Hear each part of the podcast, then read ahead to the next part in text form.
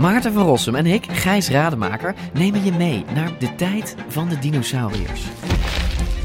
Ja, jij vindt het gemene beesten Het is gewoon eigenlijk. gemene beesten. Ja, Kijk, kijk naar ze. Beesten zijn niet gemeen.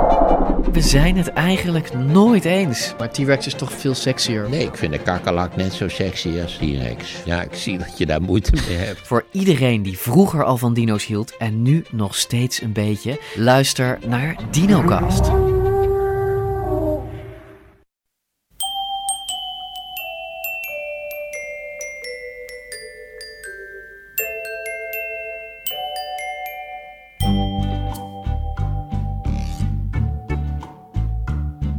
Welkom bij aflevering 289 van Echt Gebeurd. De podcast waarin waargebeurde verhalen worden verteld door de mensen die ze zelf hebben beleefd. In deze aflevering een verhaal dat Micha Wertheim vertelde in april 2018. Het thema van onze verhalenmiddag was toen slechte beslissing.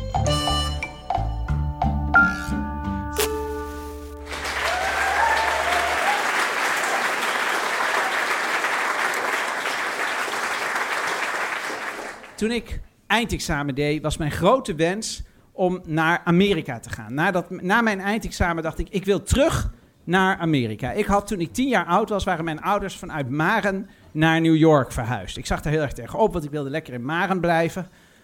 Maar toen wij in New York aankwamen, zag ik dat de wereld toch wat groter was. En dat was fantastisch. Ik kwam daar op een school. Het werd altijd gezegd, oh in Amerika is school heel erg slecht. Het was een fantastische school. Veel beter, niet een privéschool, gewoon een publieke school. Maar met, met, met een speciale leraar voor wiskunde, een speciale leraren voor social studies, een speciale voor science. En we hadden een after-school programma waar je kon leren goochelen, waar je kon leren jong leren. Ehm, het was, we aten in de cafetaria, net als bij South Park. En er zaten, ja, maar dan kon je dus, kon je, als je een dollar meenam, kon je een burger of een pizza krijgen. Het was allemaal fantastisch. En eh, nadat we uit Amerika terugkwamen, eh, kwamen na een jaar dat ik uh, smiddags televisie, dat had je in Nederland nog niet, maar wij hadden, eh, ik was helemaal, ik had de wereld gezien en toen hadden mijn ouders besloten, we gaan niet terug naar Maren, want eh, ja, dat is na New York nogal een culture maar we gaan naar Maarsbergen. Nou, Maarsbergen is, als je Maren kent, dat, dan, Maarsbergen is vergeleken bij eh, Maarsbergen is Maren een stad. Het waren gewoon drie straten. Maar ze hadden besloten, wij gaan wel Micha nog terug doen op die oude school in Maren. Maar hij doet wel een jaartje over. Dus het was echt in alles verschrikkelijk. Ik was opeens terug in Maren en ik had allemaal verhalen waarvan iedereen zei... Huh? Snoepen ze in Amerika op school, maar dat is toch heel slecht? En uh, ja, maar wij, is een programma dat gaat over een aantal mensen die rijden in een busje en die redden iedereen. En de een heet B.A. Brockers. Iedereen, huh? Televisie kijken smiddags is slecht. Nou, en, en, was, en toen zat ik dus in het eindexamenjaar... En toen dacht ik, ik wil terug naar Amerika. Ik wil dat nog een keertje meemaken. En toen heb ik me ingeschreven voor Camp America. En Camp America, dat was een programma waarbij je als je uh, counselor kon worden in een zomerkamp... dan mocht je, uh, betaalde zij je ticket naar Amerika. En dan kon je daar uh, drie maanden werken. En, dan, of, en dan daarna kon je reizen door Amerika. Dus ik dacht, nou, dan kan ik en mijn geld verdienen een beetje. Ik krijg een beetje zakgeld en ik krijg mijn ticket. Dus nu moest ik nog bedenken waarin ik counselor kon worden. En ik wilde heel graag. Dus ik heb die hele lijst met dingen doorgekeken. Voetbalcoach. Ik denk, ja, ik heb drie jaar op voetbal gezeten. Ik kan best voetbalcoach worden. Um, ik had uh, goochelen. Ik had in Amerika goochelles gehad. Acht lessen, aangetikt. Uh, klarinet. Ik zat op klarinetles. Ik denk, hé, hey, dan kan ik ook wel klarinetles geven. Het was nou niet dat ik op conservatoriumniveau zat, maar hup, aangetikt. En alles. Sollicitatiegesprek gehad. En uh, mijn ouders keken allemaal met verbazing aan. Maar ik, nou, ik ging eindexamen doen. Ik kon het wel. En er komt een post, een brief, en ik maak hem open en ik ben aangenomen in Camp French Woods als Magic Counselor. en toen kreeg ik het wel even koud, want aan de ene kant wilde ik heel graag naar Amerika, maar ik had maar acht goocheltrucs die ik kende. Namelijk van die acht lessen die ik in Amerika gehad had. Eén met een, met een stokje met kleurtjes, één met die balletjes.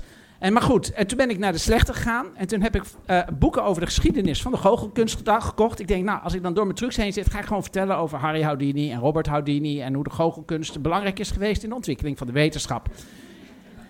Um, ik geloof dat ik die boeken eigenlijk ook nooit gelezen heb, uit zenuwen en zo. En, en want ik moest ook dat eindexamen nog doen. Hoe dan ook, op een gegeven moment kwam ik aan in Amerika, in French Woods. En ik kwam met het vliegtuig, eerst met de boot naar, uh, naar Engeland vanuit... Uh, vanuit Vlissingen. Ik had mijn ouders Den Helder gezet. Dus gelukkig hebben ze nog net op het treinstation gezegd van... Micha, daar staat helemaal niet Den Helder, daar staat Vlissingen. Oh, nou. En toen naar... Dus dat is goed gegaan. En toen kwam ik aan in, uh, in, in, in, in New York. Dan moesten we met een bus naar French Woods. En French Woods bleek een van de allerrijkste zomerkampen van Amerika te zijn. Het zomerkamp had zeven vol geëquipeerde, ik weet niet of je dat zegt, fully equipped, theaters. Dus echt, met, en dat was een performing arts camp. Daar werden, uh, iedere drie weken werden daar vier Broadway musicals uitgevoerd. Met pitorkest. Um, en, uh, en, en er was een goochelafdeling en daar kon je goochelen met een echte trapezie, vuurspugen. Uh, er was een dansschool met zeven dansstudio's. Er werden toneelstukken uitgevoerd. De decors werden gemaakt door mensen die op Broadway werkten en in de zomer wat geld moesten verdienen. En er was een magic department. en dat was een gigantische kamer vol guillotines, vliegende tapijten. En ik kwam daar binnen, maar daar was nog een andere jongen, die was de head of the magic department. Een, hele, een jongen met een camper die de wereld, die de Amerika reisde als goochelaar. En we waren daar eerst een week lang om voor te bereiden op het kamp. En dat betekende eigenlijk iedere week weer horen van als je met je vingers aan een meisje komt dat minderjarig is. Wij hebben je gewaarschuwd. Dus wij zijn niet te soeën, maar jij gaat de gevangenis in. En dat werd steeds herhaald, zodat zij zeker wisten dat het niet mis zou gaan. En ondertussen moesten moest ik samen met die andere man de Magic Department schoonmaken, alles klaarzetten. En uh, twee dagen voor het kamp open gaat, zegt die goochelaar, zegt, ja, sorry, ik heb een offer gekregen, I can't refuse. Ik ga de wereld in met David Copperfield. Hij heeft mij gevraagd om met hem te werken, dus ik neem ontslag. Succes, Micha, als baas van het zomerkamp. En op dat moment ben ik het counselor Magic. Maar bij, bij French Woods gingen ze... Ik was niet de enige die in paniek was. Zij gingen zeggen, nou, we gaan een assistant voor je regelen. Want jij was de assistant. Dus nu komt er iemand die wordt jouw assistant. Dus als er gek gegoogeld in... Oh, nou, dat bestond natuurlijk niet. Maar in hun systeem gebeld met French Woods... En uh, met, met Camp America van, is er nog iemand die een beetje kan goochelen? Nou, er kwam uiteindelijk kwam er een jongen uit Engeland... die wel eens een keer een paar goocheltrucs had geleerd. Niet dat je denkt, nou, die is een goede assistent... voor iemand die zelf nog minder goed kan goochelen. En ik begon me wel koud te worden, want we hadden de bijeenkomst, dat was nog twee dagen. En de dag voordat de campers zouden komen, gingen we voetballen. De Nederlandse counselors, de Europese counselors tegen de Amerikaanse counselors. En uh, ik brak mijn rechterpols.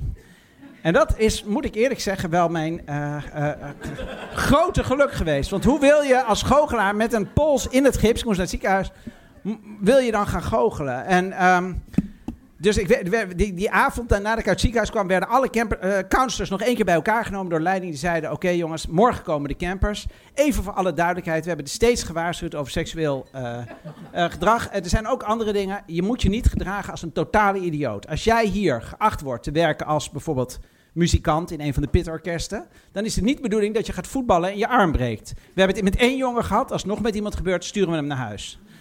Dus daar zat ik met mijn Hans in het gips. Die kinderen die komen. De jongen uit Engeland die kwam pas twee dagen later. David heette die. En ik was. Ik, nou ja, de, de jongens van het circus hadden me dan wel geholpen. Er was een, een, hele aardige man die een trap op zijn kind kon uh, balanceren. En, en, een soort heel groot wiel had, wat aan een ander wiel zat met een grote stok ertussen. En kon als een soort reuzenrad ronddraaien. En dan liep hij over dat wiel als een soort muizenradje heen en weer. Nou, die bleek ook te kunnen goochelen, omdat hij al jaren het goochelen... Hij was stuntman in, in, in, uh, in L.A. Hele aardige man, die heeft mij even geleerd, een paar trucjes. Uh, voor zover dat met één hand kon. En die had ik in vertrouwen genomen.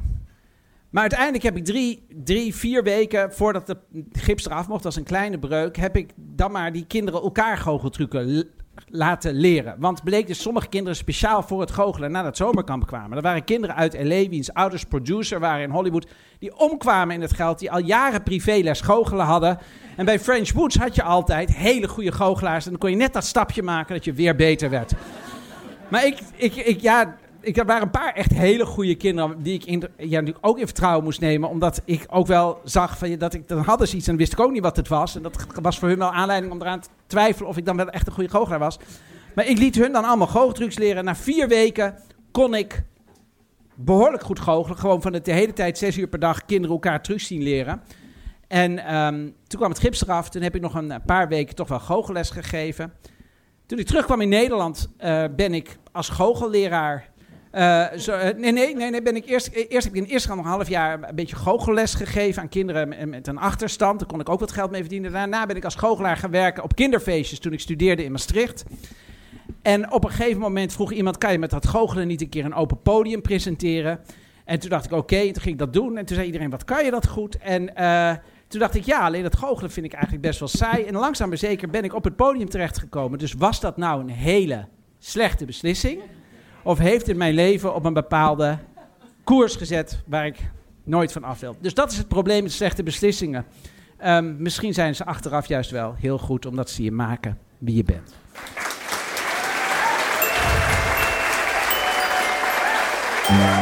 Dat was een verhaal van Micha Wertheim. Micha is natuurlijk redactielid van Echt Gebeurd en ook de andere presentator van deze podcast.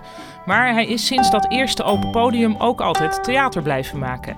En zelfs nu alle theaters gesloten zijn, maakt hij van de nood een deugd. Want gisteravond streamde hij voor het eerst zijn interactieve online voorstelling Niemand Anders vanuit het oude Luxor in Rotterdam.